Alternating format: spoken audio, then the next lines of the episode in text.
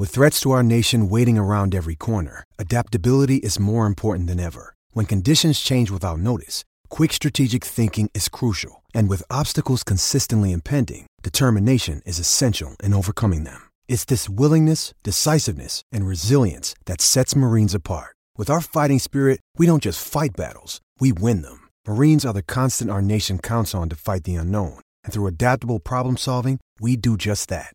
Learn more at marines.com. What's up, everyone? It's the Love, the Jam, the podcast. I'm Chapon, coming to you as always. It's Rob. How you doing, Rob? I'm doing uh, pretty well. You know, looking forward to another day off on Wednesday. It's, it's what I crave. Um, that's really about it. Yeah, I returned to work today and it was it was miserable. Like I was very confused. I was off last week, and if you don't know, I, I'm very rarely ever off, but I was off Christmas week this this year, and it was glorious. I came back to LA. Actually went to the Clipper game and did media uh, against the Jazz, and actually we'll have some uh, clips of that. I was pretty excited for. Um, but now I'm back. It's snowing in Iowa. Uh, it snowed a lot today, and it snows in parts of the country. So uh, it's still it still snows in Iowa. So that's perfectly fine. It's cold. It it was cold. The, the pilot as soon as we landed in Minneapolis was like he was like, "Brr, it's cold outside," and I was like, "Great, that's." It's good to, good to hear. I'm glad it's still cold. But yeah, uh, the Clippers, on the other hand, uh, had a you know, not too busy week, only a couple of games, but they were both kind of telling. Um, the last game was 120 107, a loss to the Utah Jazz, who were just kind of on fire, and the Clippers couldn't hit their shots. And I think if you could sum up the game in a way, that's probably the best way to do it. Uh, 120 107, you know, the Jazz's usual suspects did pretty well. Donovan Mitchell really imposed his will on the game. Rudy Gobert showed up in the second half in a big way. Joe Ingles continues to torment the Clippers. Bogdanovic Clarkson was actually a very important piece, especially in that first half when nothing was uh, not nothing was click- clicking, but when the Clippers were ahead, the Clippers just couldn't hit anything. Kawhi went six for twenty four. Paul George went six for twenty.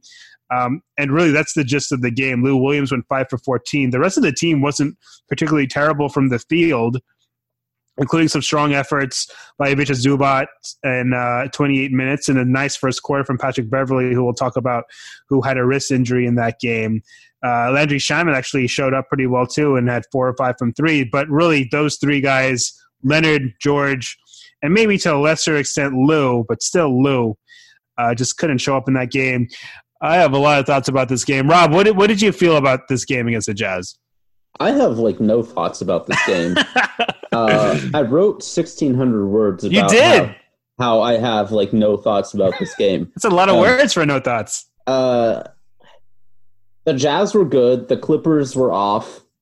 That's basically my thoughts. Like, um, you know, I, the Jazz are a good defensive team. Uh, Royce O'Neale, Joe Ingles, definitely gave Kawhi and PG some issues. Rudy Gobert always bothers, you know, everybody around the basket. That's what he does. That's why he's one of the best defensive players in the NBA and one of the best defenders of the past decade, really. Um, he did his thing. Donovan Mitchell cooked offensively. Joe Ingles hit some threes. And the Clippers really couldn't get anything going offensively. And that was kind of the game. I mean, I think some games are really just like that. Um, you know, and I wrote this whole thing about how all games are kind of overanalyzed now and taken through this lens of importance and, and hot takes, and every game has to have some bigger meaning and some bigger story. And to me, this was just a very straightforward. The Jazz hit some pretty tough shots. The Clippers missed a bunch of open looks.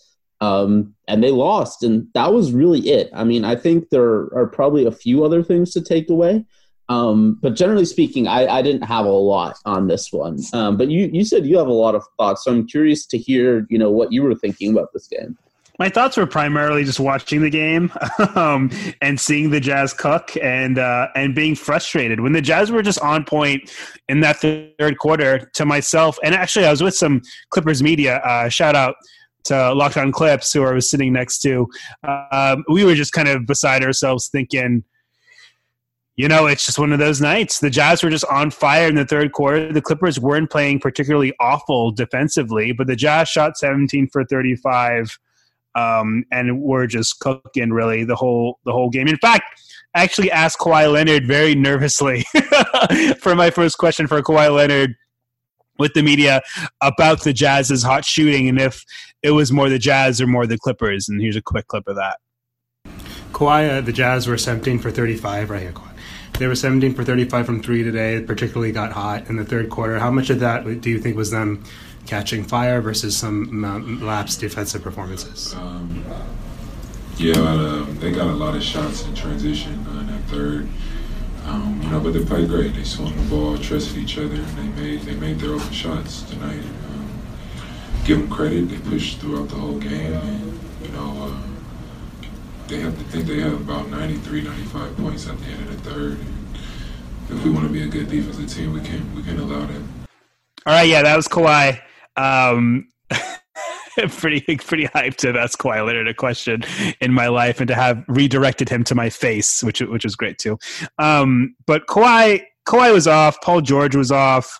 I mean, Paul George continues to struggle a bit. George was not shy about the fact that he was sick and the Clippers were all sick. Uh, it sounds like the flu is going through the locker room. And Paul George, even when he took the podium, was just not feeling well. Um, Montrezl Harrell missed this game because of an illness, and Paul George said, uh, "said I quote that he felt shitty." And um, you know, you hate to give excuses to the team. Kawhi Leonard did not use being sick as, as an excuse, though Doc did say that had Trez played this game, Kawhi might have very well taken it off.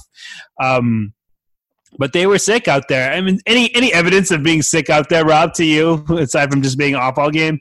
Uh, not really. I mean, I don't know how you would tell necessarily. I mean, if you were if it was the type of sick where it was like a stomach bug, maybe like trips to the bathroom to throw up or having a bucket right. on the bench or something.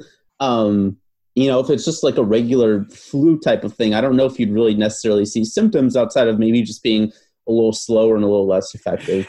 You I know, mean, the thing is, like, they don't have any reason to lie about the flu. The flu is a thing that happened, and you know, for everybody saying no excuse, um, I once again ask the Twitter tough guys of the world what they usually do when they have the flu because I know when I have the flu, I feel like I'm dying and I don't want to get out of bed, much less play 30 minutes running around a basketball court, um, bumping into and guarding players who are 240 pounds and jumping around. Uh, I, I, would die. Like, I would actually die. Um, and uh, even if it wasn't against NBA players, like I've played sick um, when basketball before, um, and it's not fun. And I, I don't know. Like I think the people who are saying you know there are no excuses. I don't know. Like I think having half the team apparently battling the flu is a fairly valid excuse. I mean, I don't know. I, I, get the idea that yeah, they were up double digits at one point. And it's like, well, they were effective then. Uh, but for one thing, I guess if they did have the flu, they'd probably tire a little bit more easily. Um, it would probably wear on them a little bit more um, in the second half. And uh, like double digit leads in today's NBA are also that's such a meaningless stat. Like the Clippers were not up 30 points in the third quarter. Um, you know, they were up what it was like 13 points in the second quarter or something. Yeah. Yeah. That's a very reasonable deficit to blow in today's NBA. Um, I just I just don't think people keep saying they keep blowing double digit leads. 13 points in the second quarter is not a lead where I'm like, wow, that's they really should have won this game. Mm-hmm. Um, even 13 points at half isn't a really that big. And 13, it, I don't know. It's just very hard for me to get that upset about this game. Um, uh, what do you think about the whole flu thing and, and the blown lead and, and all that?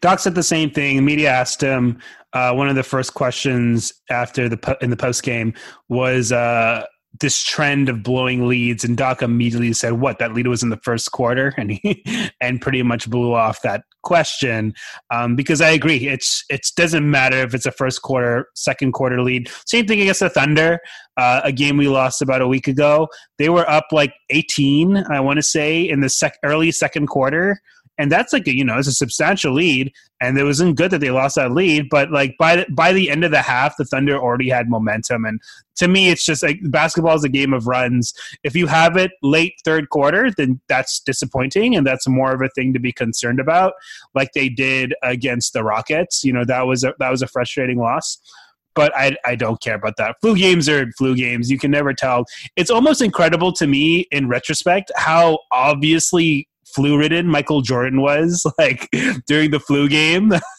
yeah, uh, he looked he looked really sick. Yeah, he he looked sick and he was sick, but you never see that. Like players are sick all the time.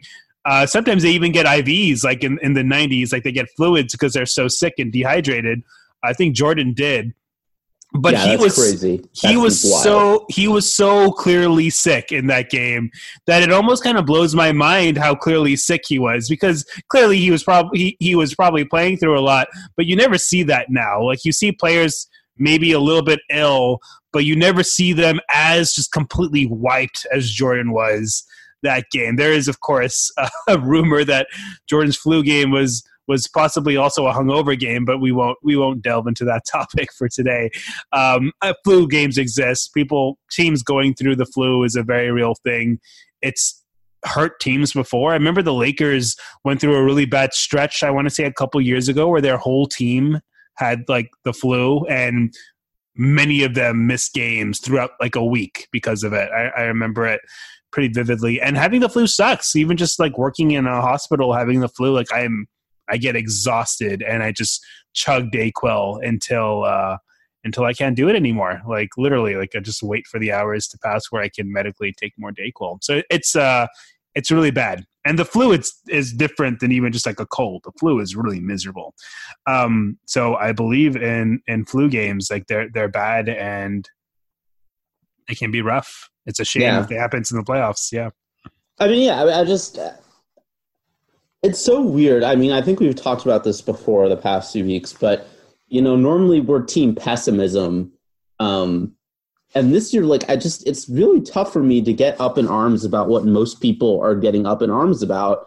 And I thought this game was kind of the prime example. There are people like, oh, this is a horrible loss.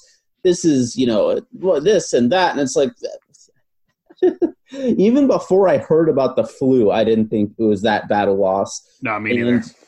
And, once I did, it's just I don't know. I mean, I really haven't seen much that has me that worried about this team. I mean, do I think they're locks to make the championship or win the championship? Absolutely not. But there are very few years that's ever the case for any team. Right. And uh, yeah, I mean, I just I don't know. Um, I don't have too much else about the Jazz game. The Jazz are pretty good. Donovan Mitchell looked great. I'm a noted Donovan Mitchell skeptic, which is hilarious because coming out of college, I was really high on him. I thought he'd be a top five player from the draft class. Um, I think he's gotten a little overhyped since then. Um, his ability to hit tough shots is crazy, but he doesn't get open very much, um, which means he's, you know, he goes on cold streaks when those difficult shots don't fall. Um, but yeah, I mean, he was great. Joe Ingles was really good. Uh, Rudy Gobert was great in the second half, and the Clippers just kind of ran out of steam. Um, yeah, you had some other um, you know press clippings and, and, things from the game. I think you wanted to talk about. Oh yeah, I asked Doc about the fluidity of the starters, and you know we've been seeing Pat Patterson start in that Laker game, and just what he thinks about who's going to start going forward, and uh, if this is just going to be a matchup based type thing. Doc, kind of piggybacking off what we were talking before with JaMychal Green, Pat Patterson, how fluid are these starting rotations going to be? Are they going to just be kind of matchup based while we're getting used we're to hoping, the roster? We're hoping. Like, I don't know if we can handle that or not, but that's what I'm hoping. I'm hoping we can. Um, we can have a lineup, a team that changes lineups, and not game to game. I'd like to keep the same one most of the time, but when we do want to change, like the, the Laker game the other day, there was no nobody was, everybody was cool with it, you know. So we're hoping we have a team that is able to handle that. Some teams can't handle that. Now, I don't know if ours can or not. I think we can, uh, but we'll see. All right, that was Doc. Um, Doc was uh, was in decent moods even after the game. Uh, everybody was asked a little bit about Donovan Mitchell and how good he was and how it's hard for the Clippers to stop him. Donovan Mitchell is a tough cover, and uh, we. I mean, you would imagine our long defenders would give him some issues, but Mitchell just kind of roasts us. Uh, one of those long defenders was Mo Harkless. I got to chat with him very briefly pregame, just about his role in the team and his role defensively, especially with the wings uh, alongside him, Kawhi and PG. Mo, so how are you feeling now that you got the full team kind of on board? Uh, anything different that you feel like your role is now that we have more players that are healthy and everybody's finally here and practicing? Um, no, I mean, just trying to do the same thing. We all we all got focused on one goal, and it's you know trying to win as many games as possible. Mm-hmm. Um, so, yeah. I think one of the biggest things that we've kind of noticed is that your ability to switch when when Kawhi and Paul George are in there, especially defensively. Uh, and I think you've kind of talked before about your comfort, your comfort level guarding smaller players. Like, how do you feel as far as like your ability to switch with the guys that are on there, and your ability on defense just kind of switch with anybody who's on there? Are you more comfortable guarding perimeter players or bigger players, or how's your comfort level on that end with the guys? Uh, I mean, I'm pretty comfortable. You know, I feel like I guard pretty much any every position almost. Mm-hmm. You know, besides some fives. Um, yeah, I'm pretty comfortable out there. I think we got a good thing going right now. We just got to continue to build, continue to grow every day, and you know, build that chemistry on the floor. Awesome. All right, great. Thanks, Mo. Thanks a lot. You know, I was kind of surprised to have Mo uh, at that time, I wish I had better questions for him because Mo is genuinely one of my favorite Clippers. Um, he's just been such a great defender and such a great just utility guy. He always feels like he's in the right place. He didn't have a particularly great game against the Jazz. He didn't really play that much. Only played 17 minutes. Um, but he's still been a vital part of this team. I think that'll do it for most of the Jazz stuff. It was nice to see Shamet get loose. He was four or five from three. I thought that was one of the more promising things. Zubac was also very impressive, 15 and 12. I think he was like 12 and 8 in the first quarter, was playing super well. Uh, Patrick Beverley, um, it's probably worth just talking about his injury now a little bit. So, Pat Beverley, in the was it the third quarter? He took a hard drive, uh, went right-handed for a layup, and just fell kind of awkwardly on his wrist slash elbow. Initially, he kind of clutched his elbow, came back, and had his wrist taped up. And Woj just tweeted out that Pat's going to miss a few games with this wrist injury. I mean, I'm just grateful that it's a few games and not like an extended period. I was pretty nervous when he went straight to the locker room after that fall. Rob, what do you think about Pat's injury? It's not good. It's uh, it's bad. Um, yeah. I mean, I think him. Woj said he's going to miss a few games. A sprained wrist isn't too bad. Um, you know, when it first happened, I think there were some fears that he might have broken it or just done something else that's worse than a sprain. Uh, you know, if he misses a few games here and it doesn't really interrupt the rhythm of a season or the Clippers' chemistry or anything like that, I, I don't think it's that big a deal. I mean, it's not great. The Clippers will be much worse without him. I think, you know, they're two and seven in games he hasn't played over the past two seasons. Um, and if you count yesterday's game, where, or whenever the Jazz game was, where he missed part of the game with an injury and then was playing injured and then set out. If you count that as a game where he got injured, they're two and eight, um, which says a lot. Uh, even this year's team really misses Pat because of his rebounding, his energy, his communication on defense, uh, and even his ability to you know handle the ball and pass. He's not a great playmaker or ball handler, but he's competent. He's one of the better ones on the Clippers roster and they missed that. So you know, it's not good. Um, you know, if it's just a few games, you know, even if it's four or five, uh, they can survive that. And I don't think, as long as it doesn't have any long term effect and doesn't keep them out for like months, uh, I think it's not that big a deal. But it's certainly not great, um, especially for a guy who's always injury prone and is so energetic and plays with so much heart and hustle that he's always liable to get injuries. So him getting even a, a kind of moderate injury is not great because it probably increases the likelihood he gets injured a little later on in the season. So it's not good. It's certainly not the worst news, but uh, it'll be tough to watch the Clippers without him. Yeah, Jovan Buha of The Athletic tweeted out um, that the Clippers have only had a healthy roster once this whole season for that Laker game. It's crazy. And we're almost midway through the season at this point. I mean, it feels like I don't know how long Pat will be hurt, be out, but he it could. I wouldn't be surprised. I don't know how many games we've played now. Uh, we're probably like what 34 games or so into the season. And you know, I wouldn't be Exactly surprised. 34. Yeah, I wouldn't be surprised if you know he missed a half dozen games, considering how conservative the Clippers could be, and that would be like half the season practically. That's really just incredible uh, how the Clippers have not. It's not only just injuries; it's injuries to like key rotation guys too, and stars. So. Um, I really hope the team gets healthy, but uh, you know it's good the team's not peaking too early. But it's uh, it's definitely definitely been frustrating. Happy trails to Pat as far as getting healthy. We definitely need him on this team. It's not understated how important he's been, um, just in general to this team, and we're going to need him to be at our full potential. We can talk about the Laker game a little bit. We talked about this game a little bit on a Patreon pod uh, that maybe not everybody has listened to. So the Laker game was was very entertaining for a variety of reasons. Um, just a fun win. It wasn't even really a particularly great Clipper game. The Clippers won 111 to 106. They were trailing most of the game and they were down by, I want to say, 15 early in the third quarter. Um, the Lakers went on a nice flurry to end the second quarter and took a nice double digit lead, which ended the half with Anthony Davis and LeBron James like piling around with, with Kevin James, which is adorable for them, I'm sure. But um, kind of not what you'd imagine the Clipper stars ever doing. Uh, Kawhi Leonard was truly dominant, 35 and 12 and 5 um, on 11 of 19 from the field, 5 of 7 from 3, including just a cold, like a few just cold blooded threes, including one that gave the Clippers back the lead in the fourth quarter. Paul George continued his poor shooting, 5 of 18 from the field. Really, aside from that, I, I don't want to feel like anybody was particularly exceptional. Lou Williams was also very off, but Mo Harkless had a nice performance. Shamet played well. Patrick Beverley was 8, 9, and 4, but his, his uh, you know, his his presence was much greater than that. He was plus 26 from the uh, for a plus for a, a game high plus minus and a team high plus minus.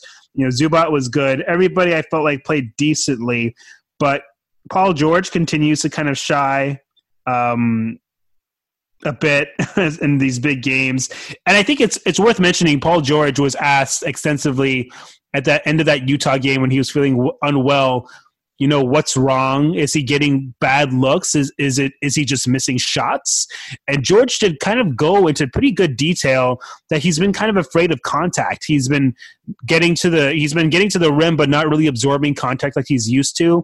And he was asked if that was kind of a component of his shoulders and just kind of getting used to being back in the game post surgery. And he said that, you know, I, he doesn't feel like he's taking contact like he did before. Like he's just kind of shying away from contact and from, you know, just getting hit, which, you know, might talk about, you know, granted, we, know that he's a great shooter, but he's really shooting a lot of volume. And I don't think either of us have been particularly complaining about his high volume shooting, but the fact that he's been kind of afraid of going to the rim and he's admitted of doing so probably speaks a little bit of his shot selection, and you can't be on fire from three all the time. Um, I think it's worth talking about Paul George's struggles a bit. You can talk about the Jazz game a little bit too if you want to, uh, right right here, Rob. But what do you think about Paul George and his shooting in this Laker game? Uh, I mean, it's been tough to watch. I think Yeah. certainly um, it has been. Um, you know, he was never going to sustain that level of shooting that he had to start the season um, because it would have been among the best ever. And while I think Paul George is an extremely good shooter and an extremely good player, he's not quite that good a shooter or that good a player. I think that's all very reasonable. Um, so there was going to be regression at some point. I think it's hitting very hard and all at the same time, which is not great. Um, but I mean, he still looks healthy, and I don't think the process has really changed. Like I think he's going to the rim somewhat less, like you mentioned, um, and probably not drawing as many fouls because of it. But I think he's also just missing a bunch of open shots. I don't know that he's really, in terms of his ability to get open anyway, um, has taken that much a hit. I mean, the Jazz certainly played him tight.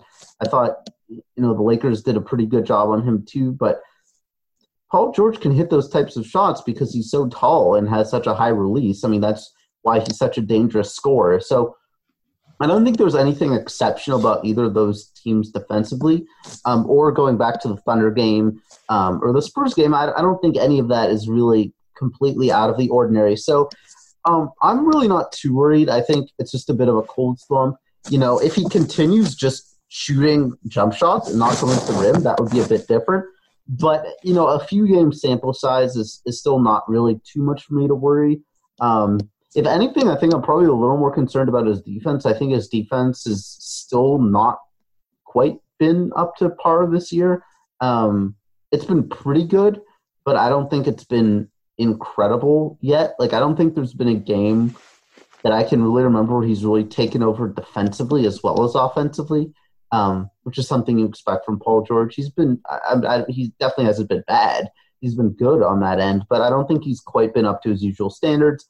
Uh, maybe I'm wrong, um, but I'm probably a little bit more worried about that end. Like maybe he's lost a step.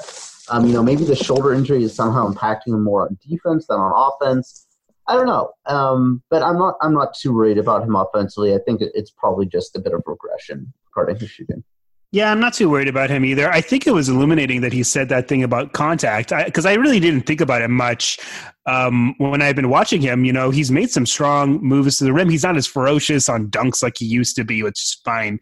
Um, but I really didn't feel like he was avoiding contact necessarily as much as I thought he was maybe playing to the Clippers' schemes of having a bit of a green light to shoot threes. So that was kind of an illuminating thing for him to say, and it's going to be interesting to see him going forward. He still does all of his all of his shoulder workouts pregame. He was doing them in the locker room right before tip off against the Jazz. So it's definitely something that he probably still has in his head. So that was kind of an interesting take, and probably something so worth monitoring a bit to see how strong he goes in the paint going forward is anything more Pat Beverley than him being a plus 26, going 8, 9, and 4, blocking LeBron James off of LeBron James, and screaming, This is my fucking city to close this game? yeah, that was pretty incredible. Um, that defensive play was awesome. It was such a Pat Beverley so, type of play. So risky, God. That was risky. It was kind of dumb, probably. yeah, kind of dumb. but but uh, Pat has the chops to pull it off, and he did.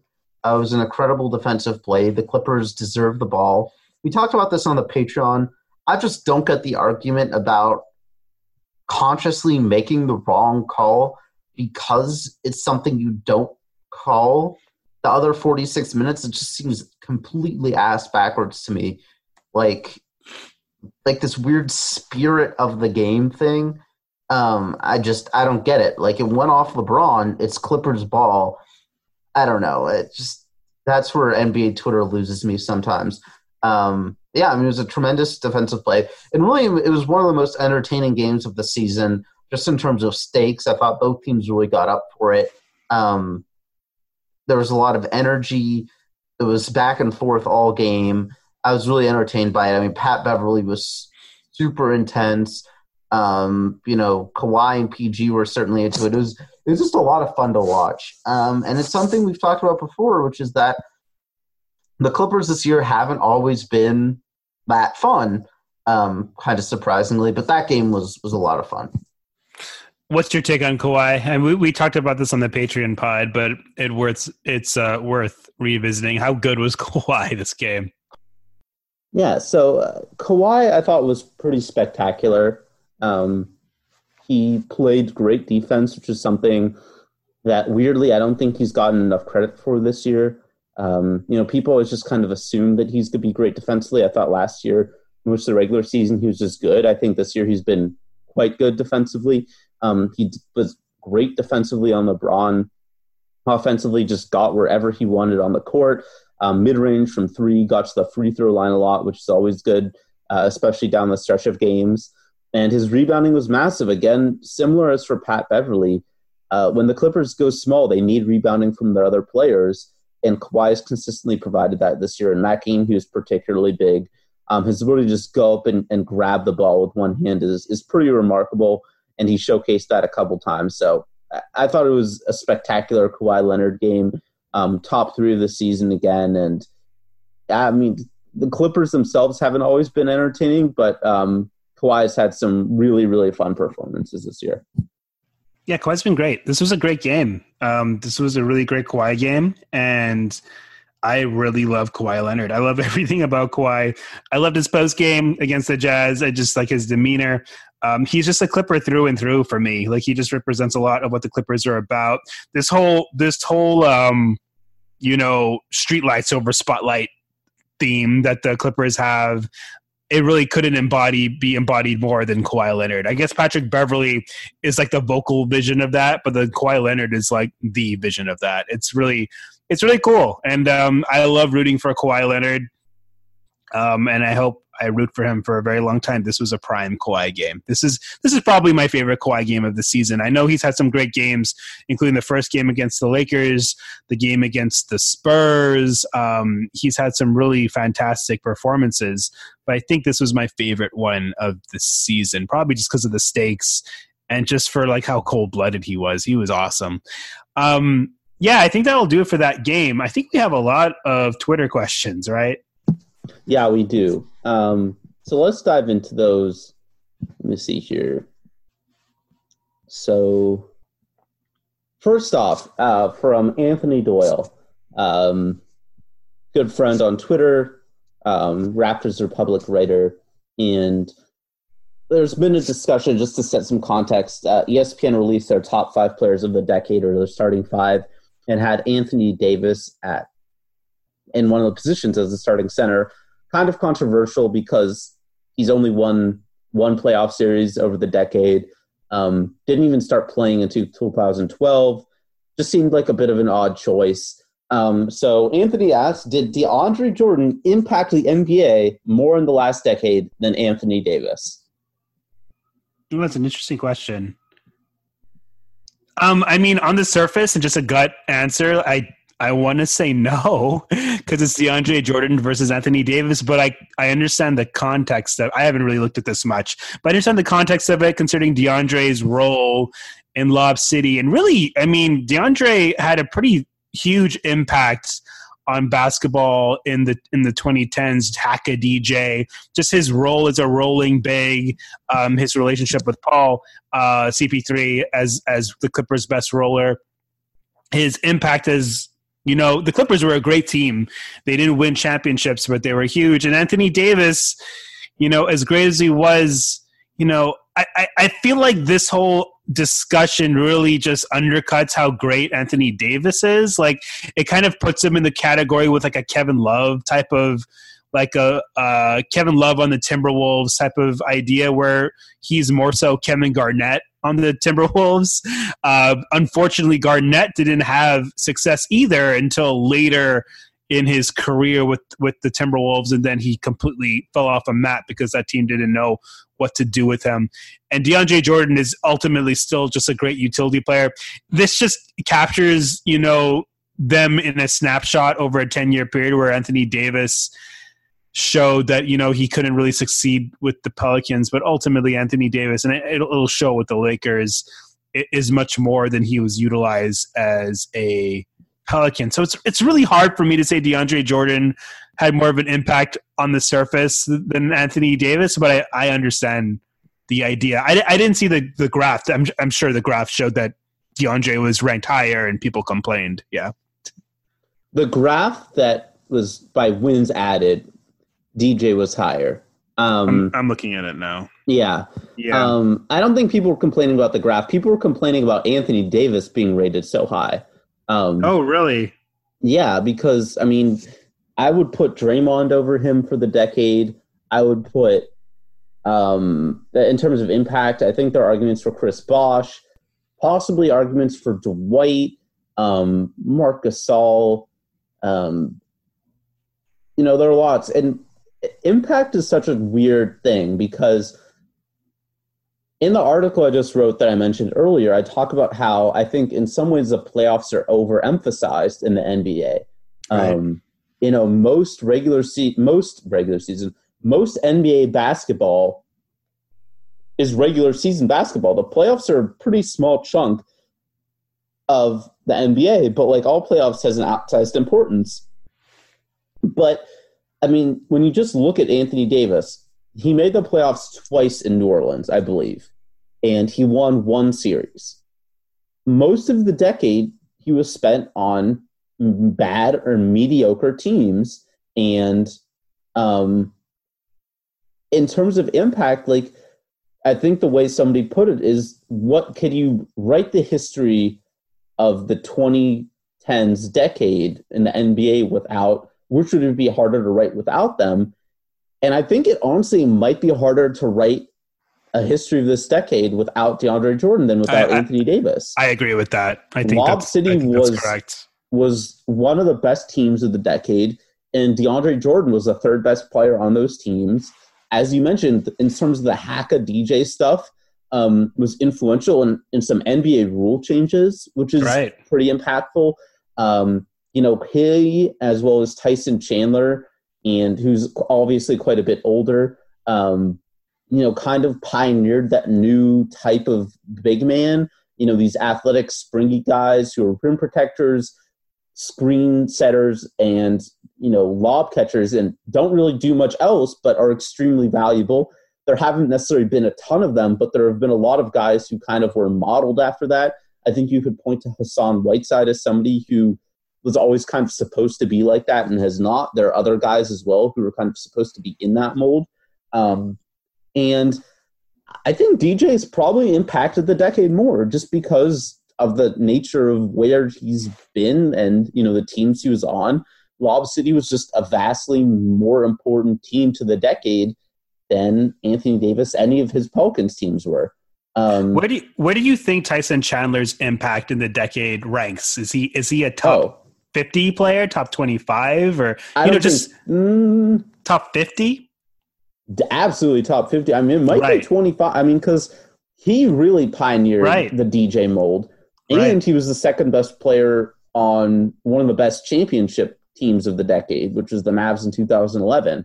Right. Um, I mean, he would be real. I mean, he would. I, I mean, the last half of the decade, he hasn't done like anything. Um, Right. Right. So but still, his his lasting impact even throughout the decade was still felt. Even yeah. I mean, declining. impact is just so tough because do you- Right. Right. Yeah. do you measure you know uh, because AD didn't even start playing until 2012 so a guy like Tyson Chandler has a couple years on him including that that championship win um you know the same goes for Dwight Howard who to start the decade was the best big man in the NBA um and even the rest of the decade was at least you know a somewhat decent and relevant role player um you know he just has more to his resume than Anthony Davis. Um, but yeah, I'll say I'll say DJ. We spent a fair amount of time on that question. In terms of impact, I would say DJ. Uh, that that doesn't mean he's a better player than Anthony Davis. Anthony Davis is a much much better player than DeAndre Jordan was, Right. Right. um, or is. Uh, but in terms of impact, I'd, I'd give it to DJ. Um, next question is from at FG Davis one eighty one. Uh, one yeah one eighty one. Um, if you had to bet your life on a tip off, who would you bet on? Fascinating question. DJ, never DJ's thought- up, D, up there. DJ is absolutely up there. I forget there was a stat. There was a couple years where he won like Yeah. ninety something percent of tips. I think. Yeah. hmm Um, Prime DJ is absolutely up there. Prime Tyson Chandler is also absolutely up there. Right. Uh, tall, tall and hops. yeah, that's basically all it is. yeah. Honestly, give me Prime DJ. I might honestly roll with that. I think I go with Prime DJ. Obviously, we're biased, but yeah. But yeah, I mean, I, I think Chandler is a really good one. I'm sure there's stats about this, and it's there's probably honestly some really surprising ones. Like I think Marcin Gortat was randomly really good at winning tips. Um, I remember that I think when he joined the Clippers last year, there were some weird stats about that and how he was like really just good at getting tips. Um, yeah, I'll, I'll say DJ, but that, that's a tough question. And honestly, I, I kind of want to do more research into that because it's kind of interesting. Um, yeah. Next question, which I Did, think did, we'll have. did the the Warriors did the Warriors have when Bogut retired? Who was was Draymond doing tips for the, for the Warriors? No, I think they always had their regular center do tips. And just their regular center. I kind of wonder like how good Kevin Durant would be at like tips. Probably pretty good. yeah, probably pretty good. Um, yeah, I, I think they had their other. They always had their center do tips. I think. sure, that makes sense. Um, Next question. This is a really good one from uh, at Ben Thrifty, um, another buddy of mine on Twitter. Uh, if the Lob City Clippers pick any season you prefer, played this season's Clippers, how would a best of seven series go between them? I mean, I think well, one, what's the best Lob City team, which is a nice debate in its own right. Um, I would probably go fourteen.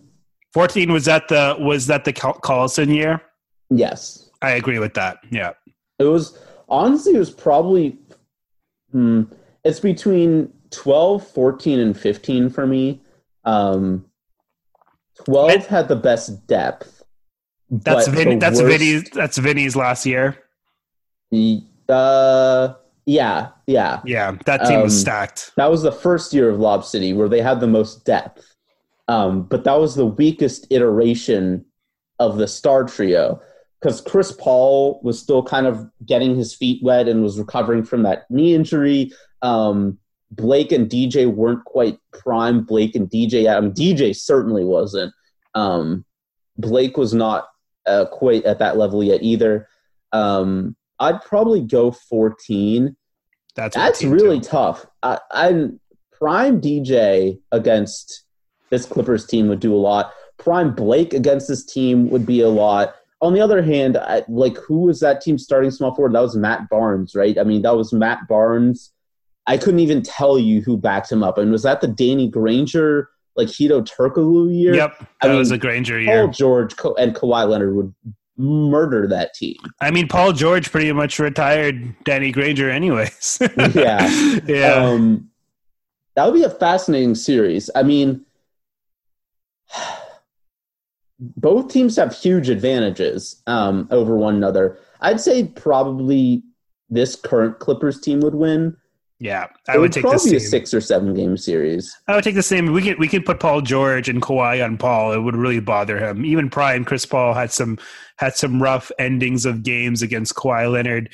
You know, I, I always thought it was super underrated that JJ Redick got loose at the end of game at the beginning of the beginning to m- midway of the fourth quarter in game seven, and then Pop put Kawhi back on Redick and Green on Chris Paul to end that game mm-hmm. because that that's how Paul. I mean, I would have been really fascinated to think if Pop just said Kawhi, you guard Chris, how Chris would have been considering he was already so hobbled and just and just that that iteration of Kawhi Leonard was such a revelation defensively. Pop like used him as a Swiss Army knife on everybody that series, and I would have been interested interested to see how Kawhi would have guarded Chris to end that game, but he did not, and I'm I'm grateful.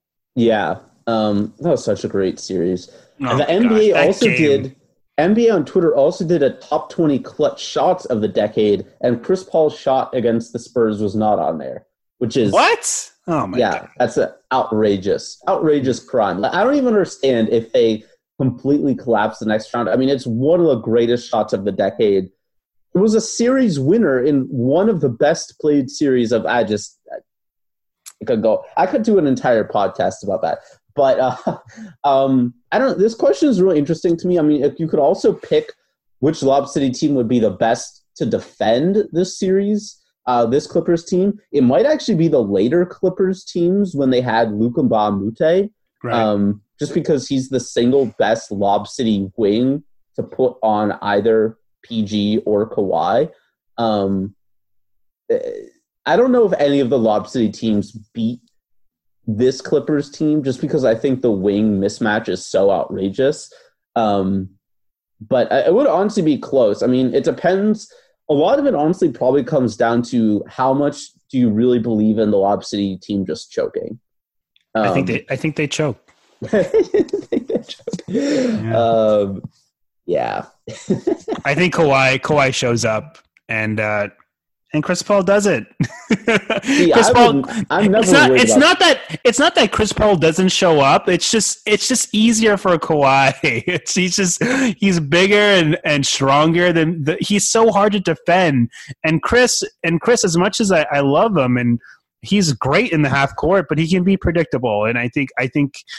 I think I would trust Kawhi with the game on the line more than Chris, and I don't trust Blake Griffin and with the game, especially I that era of Blake. Yeah, I think that's probably the the deal breaker. Is probably Blake. I'd say. Um, he has the biggest matchup advantage. Would he take care of it? Like there were series, uh, you know, that Spurs series, he was incredible. Um, he had some amazing playoff performances. Could he do it against a team this good for seven games? I don't know.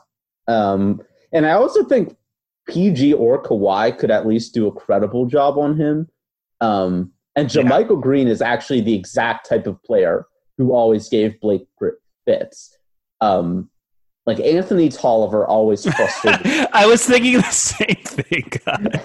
Like JaMychal oh Green is just a, a better Anthony Uh, Tolliver. Anthony um, Tolliver, seriously. Yeah, I don't think it comes down to CP at all. I actually just I think CP would torch this team. Um, like he'd get Pat Beverley angry, and Pat would foul and get in foul trouble. yeah, but then you put Kawhi on him. Uh, this I still like you know this year's version of Kawhi. I don't know. He's still a really good defender. Yeah, but, But Paul's Paul's not fast. I think I feel like if if you had somebody who had who had bursts, then I'd be like, oh, Kawhi. One, Kawhi's so smart and just funneling that kind of player to the big. But Kawhi, Paul's not not like a like a fast player. I think Kawhi could keep up with him pretty decently. Even this year's Kawhi. I don't know. I, it would be fascinating. Let's watch the series. Yeah, it needs to happen sometime somehow. yeah, let's do it. Um, But yeah, next question. Aussie Clip fan at fan clip. Do you see Tyronn Lue staying as assistant coach? Uh, kind of open ended. I don't know, like for how long, like the rest of the season, for a year. I, uh, I mean, I think certainly he'll finish the year as the assistant coach. Um, I mean, honestly, I don't know if any other coaches will get fired this year after Fizdale. Um, I don't think there are any. I mean, I think Lloyd Pierce has kind of been rumored to be on the hot seat, but I can't really imagine them going after Ty Lue. Definitely not the kind of coach I think a rebuilding team would really go for. Um, I don't even know, like Boylen, like the Bulls should fire him, but they won't.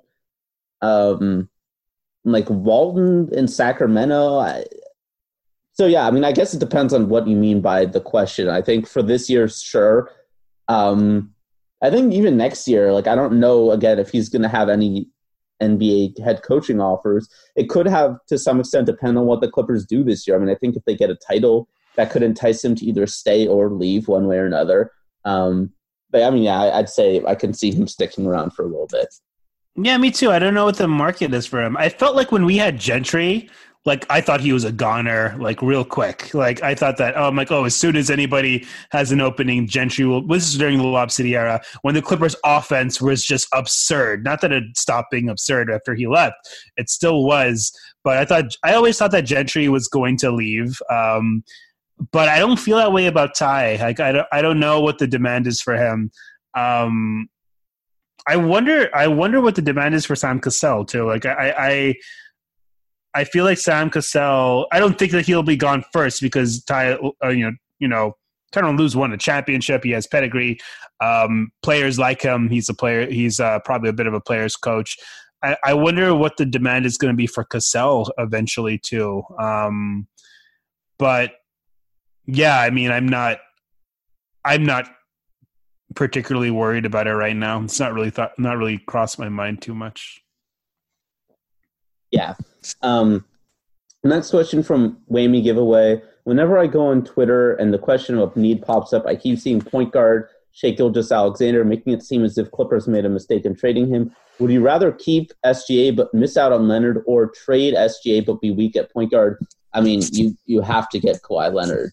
Um, we've been saying this all year, and we're going to keep saying it, even if the this iteration of the Clippers does not win a championship even if they don't even make it to the NBA finals or even conference finals, even if it's a complete disaster and they don't do anything in the playoffs and Kawhi and PG both leave after two years, the Clippers would still make that trade. You know, I yeah, I mean I just I think we've been asked this before and I just don't think it's that close. I mean, I think you know, you could argue PG against Shai over the next five years. Um, I think I'd still probably go PG, but I think that's an argument. But that's not what the question is. It's you know, does Kawhi still come if they don't get PG? And I think the answer is at least up in the air. I actually think he might. Um, I think he was kind of always going to the Clippers. Is kind of my sneaking suspicion. Um, but uh, I, I don't think they made a mistake. I mean, they they did a smart move and they got two superstars. Yeah, it's not a mistake, and I love Shai. When we got Kawhi, I've still worn my Shai Gilgeous-Alexander number two jersey more than my Kawhi jer- number two jersey, just because I I wear jerseys when I'm just like around the house, and my Kawhi jersey's white, and I don't want to ruin it, and my Shai jersey is dark blue.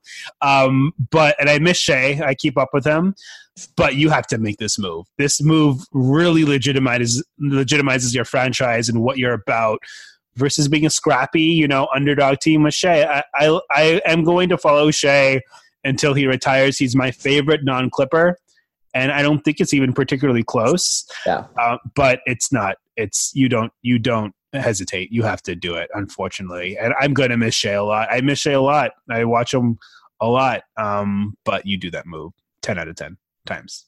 Yeah. Um, next question from at Marky Mark Q. Would trading Zubac and Harkless for Miles Turner make the Clippers better for the playoffs? I'd say yes. Um, yeah. Yeah. I mean, I think Turner is, is a pretty substantial upgrade over Zubac. And while I love Mo Harkless, um, you know, he is one of my favorite role players on this year's team. Um, his defense is excellent. I think his offense, he doesn't always contribute, but I think generally he he does good stuff there in terms of playing within himself and hitting at least some open threes and cutting to the basket smartly. Um, I think the Clippers would miss him, but I think the Turner upgrade is is too big to ignore. Um, yeah, yeah, he's he's still Harkless is still like a 25 minute per game player, and Turner Turner is not only somebody um, who would play a ton of minutes, but he's somebody that you know could theoretically just be the center of the future, even if the if uh, if Trez walked. Um, yeah, I would I would do that trade. Yeah. Next question um, at the Great Qualito. Do the Clippers rely too much isolation for two one three? Um, I I'm not sure what that means. Um, it's Paul George and Kawhi. Oh, okay. Um, offense gets stagnant. Yeah. I'm guessing that's what it is. Offense gets stagnant when yeah when those two aren't hitting. Mm-hmm. I prefer Doc stress more involvement, which makes this team more difficult to defend when scoring is more balanced. Uh, you know, I mean, I think sometimes they do ISO too much. I think generally it's been a good strategy. They're both good ISO players. The Clippers' offense has generally been quite good.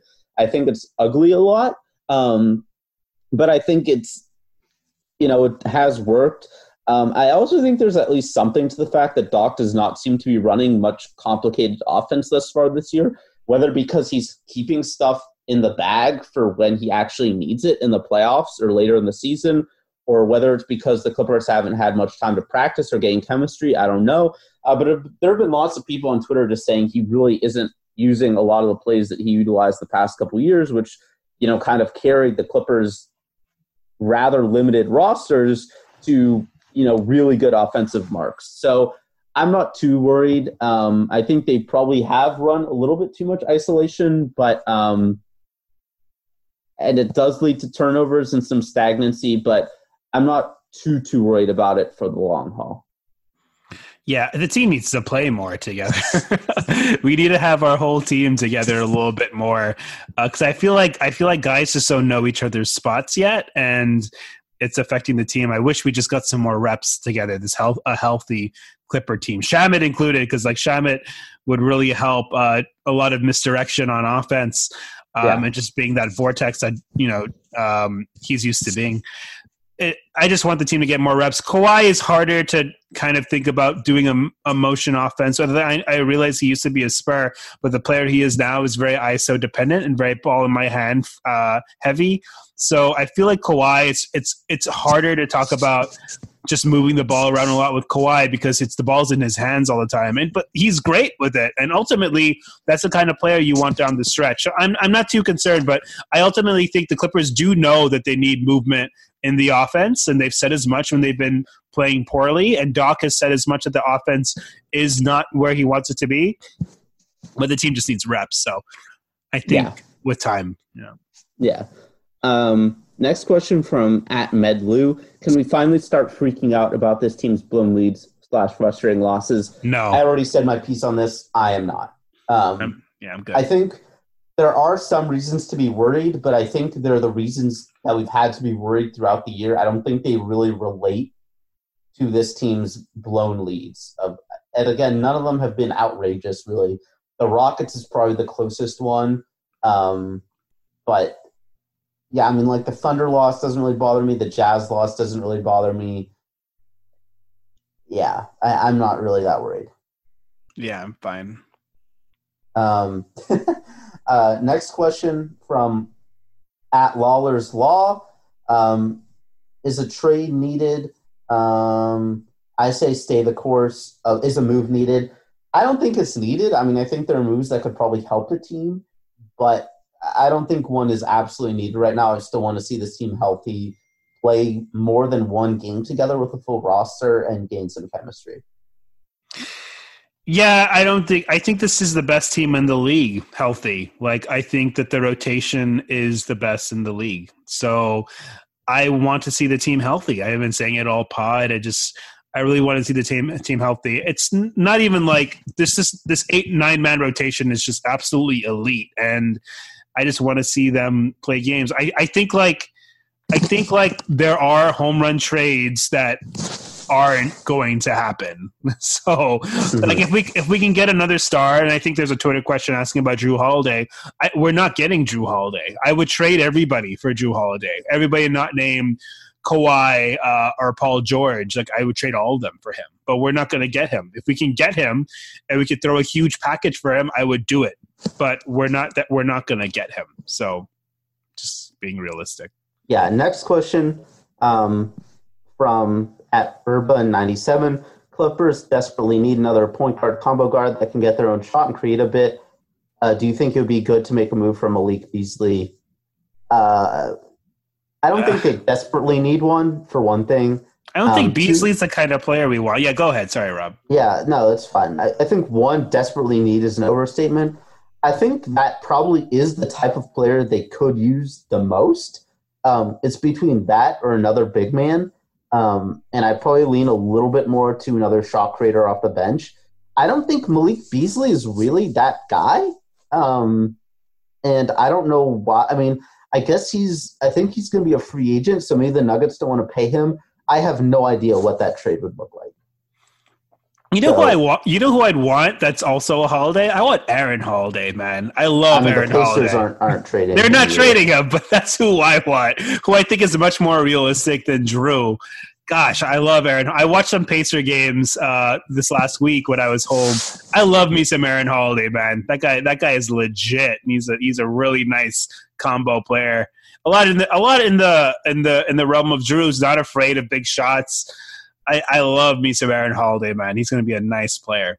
He's not coming to the Clippers, but yeah. Yeah, um, yeah. I, I, don't, think I don't think Beasley is happening. I think that could be something that happens with getting another a guard, but I don't know. Um, and I, I don't think it'll be Malik Beasley. Um, next question from at Francis, uh, well, from Francis Meek at Micker Kelly. Kind of a troll question, but who is more central to the team, Lou or Pat? I think opinions might really differ, so at least discussion fodder. Very interesting question, actually. What do you think? Hmm. I know it's kind of tough. Um, you know, Lou has a. It's kind of that's a tough question. It's really tough, actually. Yeah, I've I never mean- thought about it, but I think at the end of the day, in the clutch, I think Lou's. Oh, it's tough. I think Lou's synergistic effect with Trez, and considering we're closing, we're always going to close lineups with him. It's tough because you could always switch Pat there defensively. yeah, but but you i think i think you would feel not having lou offensively in a series and i think it would drag paul and uh and Kawhi down a bit so i think i, I tentatively want to go with lou even though he's in a tough stretch right now but we've we, we've already talked about how much the Clippers drop off without Pat. So it's it's a it's a tough question. What do you think? It's extremely tough. I've really never thought about it in that context before. Um, yeah, I, I really, I'm pretty stumped, honestly. I think you could make really good cases for both. Yeah, you can. I think statistically, the argument would be Pat. I think from like just what they bring to the court, I think it's both kind of up in the air. Um, the Clippers really use Pat's communication and his rebounding again, but Lou's playmaking and shot creation is also huge. Um, at the end of the day, I'd probably lean Lou, but I think there's a really strong argument for Pat. I think um, I, I, think Pat at this point just has a like a synergistic effect. His defense standalone is overrated, but it just feels like everybody gets up with him. so it's it's tough because it's he really is unstatable to me. I, I know that I know yeah. that there's stats that really help him, and he, we have a great win loss record. Last year's win loss record with him starting, all that stuff is really great. But man, like his just aside from his great rebounding, which is statable, I feel like just his effect on the team's morale is just so hard to quantify and ah but it's it's really hard you know a lot of people especially early in the season were saying that you know lou williams is really what makes this a title contender almost just as much as Kawhi and paul yeah. and, and it's hard that's a good question it's a really good question the final question is that Jrue question you, question you mentioned for, uh, from Andrew from five to seven. People in here keep saying that we are looking at Jrue. Is that real? Uh, what would work? Rome, Trez, Harkless in our first. Do we still have the Tobias trade exception? I just don't think that package gets it done. Um, I think the, the Pelicans are probably taking calls on Holiday, and I think the Clippers might have some interest. But I mean, that's pretty close to their best package. I mean, if you swap out Rome for Landry, you know, that would probably be the Clippers' best, you know, realistic package. I still don't know if that's enough. I mean, the issue with Trez is that he's the most valuable piece in there, but he's also about to free agent and get paid a lot. Now, the Pelicans would be able to re sign him, but he's also an atrocious fit with Zion Williamson who is the Pelicans, you know, franchise player. Even if he's never played an NBA game, he's the Pelicans franchise player. They're resting the future of their franchise on him. And I can think of almost no worse fit than Zion and, and Montrezl Harrell. Um, I have no idea why the Pelicans would want to pay Montrezl Harrell what he's going to be worth to put him next to Zion. Um, Harkless, I love him, but he's just a role player. Jerome Robinson is you know, has very little value. And the Clippers first doesn't have that much either. So I don't think that gets it done. I think if you include Landry, you're probably in the ballpark. At that point, maybe you wonder if the Clippers do it because that's a huge loss um, to be taking, even for a player as good as Jrue Holiday. Um, so, I mean, I think I probably would do that, the Rome deal. I don't know about the Shamet deal. Um, and the Tobias trade exception, honestly, I'm not sure.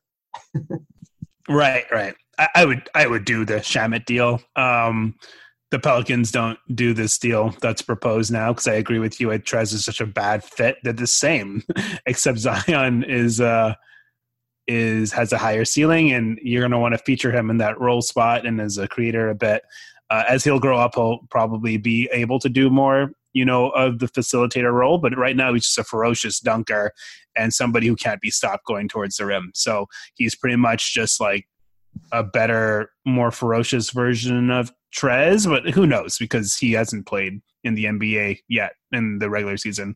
Um, I would do all the deals for Jrue. I just don't think he's being traded. So I would like, I would probably trade too much for him. yeah, I mean, I, I don't yeah. think I don't think the Pelicans are going to trade him. And again, like I think the Clippers' best trade asset is Montrezl Harrell, and he's not a good fit.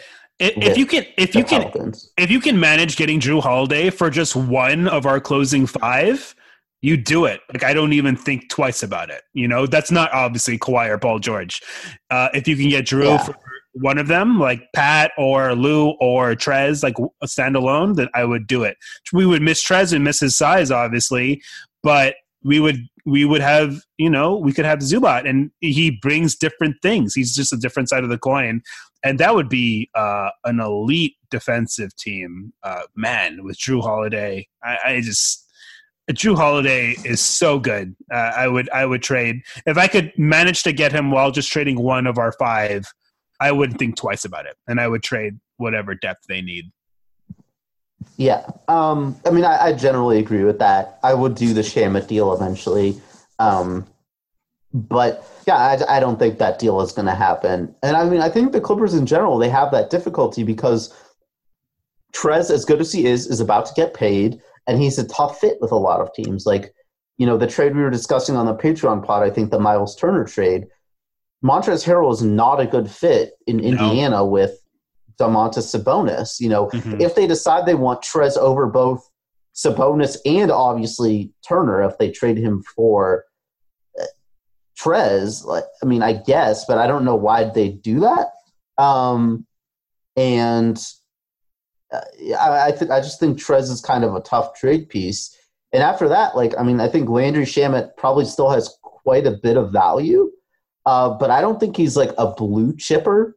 Um, you know, he's not good enough to be the centerpiece in like a Paul George deal, for example, or I, wouldn't think in a Jrue Holiday deal either. Um, and after that, I mean, the, the assets get real limited real quick. The Clippers' first round picks are not going to be that valuable because they're probably going to be really good for a while. And then they have no other real prospects on their team. I mean, Zoo probably has a decent amount of value, but again, I mean, centers are not in high demand right now. Um, Jerome Robinson has very little value. Terance Mann, Mfiondu Kabengele, like these guys have like no value. Um, so yeah, that's it for Twitter questions though. Wow. Um, just to we did a lot. I think that was like 13. wow. Um, just to briefly preview the week. Uh, it's a busy upcoming week. The Clippers play four times Tuesday at Sacramento, Thursday, home against Detroit, Saturday, home against Memphis, Sunday, so back to back against New York. That is a light schedule um, yes. in terms of who they play. At Sacramento, you know, could have looked tough before the season. Sacramento 4 and 0. 4 and 0. Yeah, I, I think I, I, don't think that's even tough. It would be disappointing if they lost any of these games. Yeah, Absolutely win these games, man. You got to win this this Kings game. Yeah, it's it, it's on the road, sure, and Sacramento's not terrible, but they've had several days off, and the Kings are just not that good, and they have nobody who should be able to guard either Kawhi or PG. Pistons bad and the same exact thing, um, and that's at home. Then Grizzlies, Knicks back to back, and I mean, I think you have to play Kawhi against Grizzlies because they're the even though Grizzlies are not good, they're still a way better team than New York. Um, losing to New York, I don't care if Kawhi isn't playing. I don't care if Pat Beverley doesn't play in any of these. They need to win that game. Um, they need to win all of these. I'm going to say 4 0. 4 0. That's going to really greatly improve their record without Pat Beverley. Um, yeah. But I, I think so too. Um, anything else, Rob? No, uh, that's it. Um, yeah, I don't. I don't think I have anything else. Uh, we'll probably be back here next week after that next game. Yeah, we'll be back here next week. Thanks for listening. Thanks for donating. Uh, thanks for subscribing through Patreon. Um, as always, leave us a nice review on whatever you listen to, uh, uh, to us to and are on. and as always, go Clippers!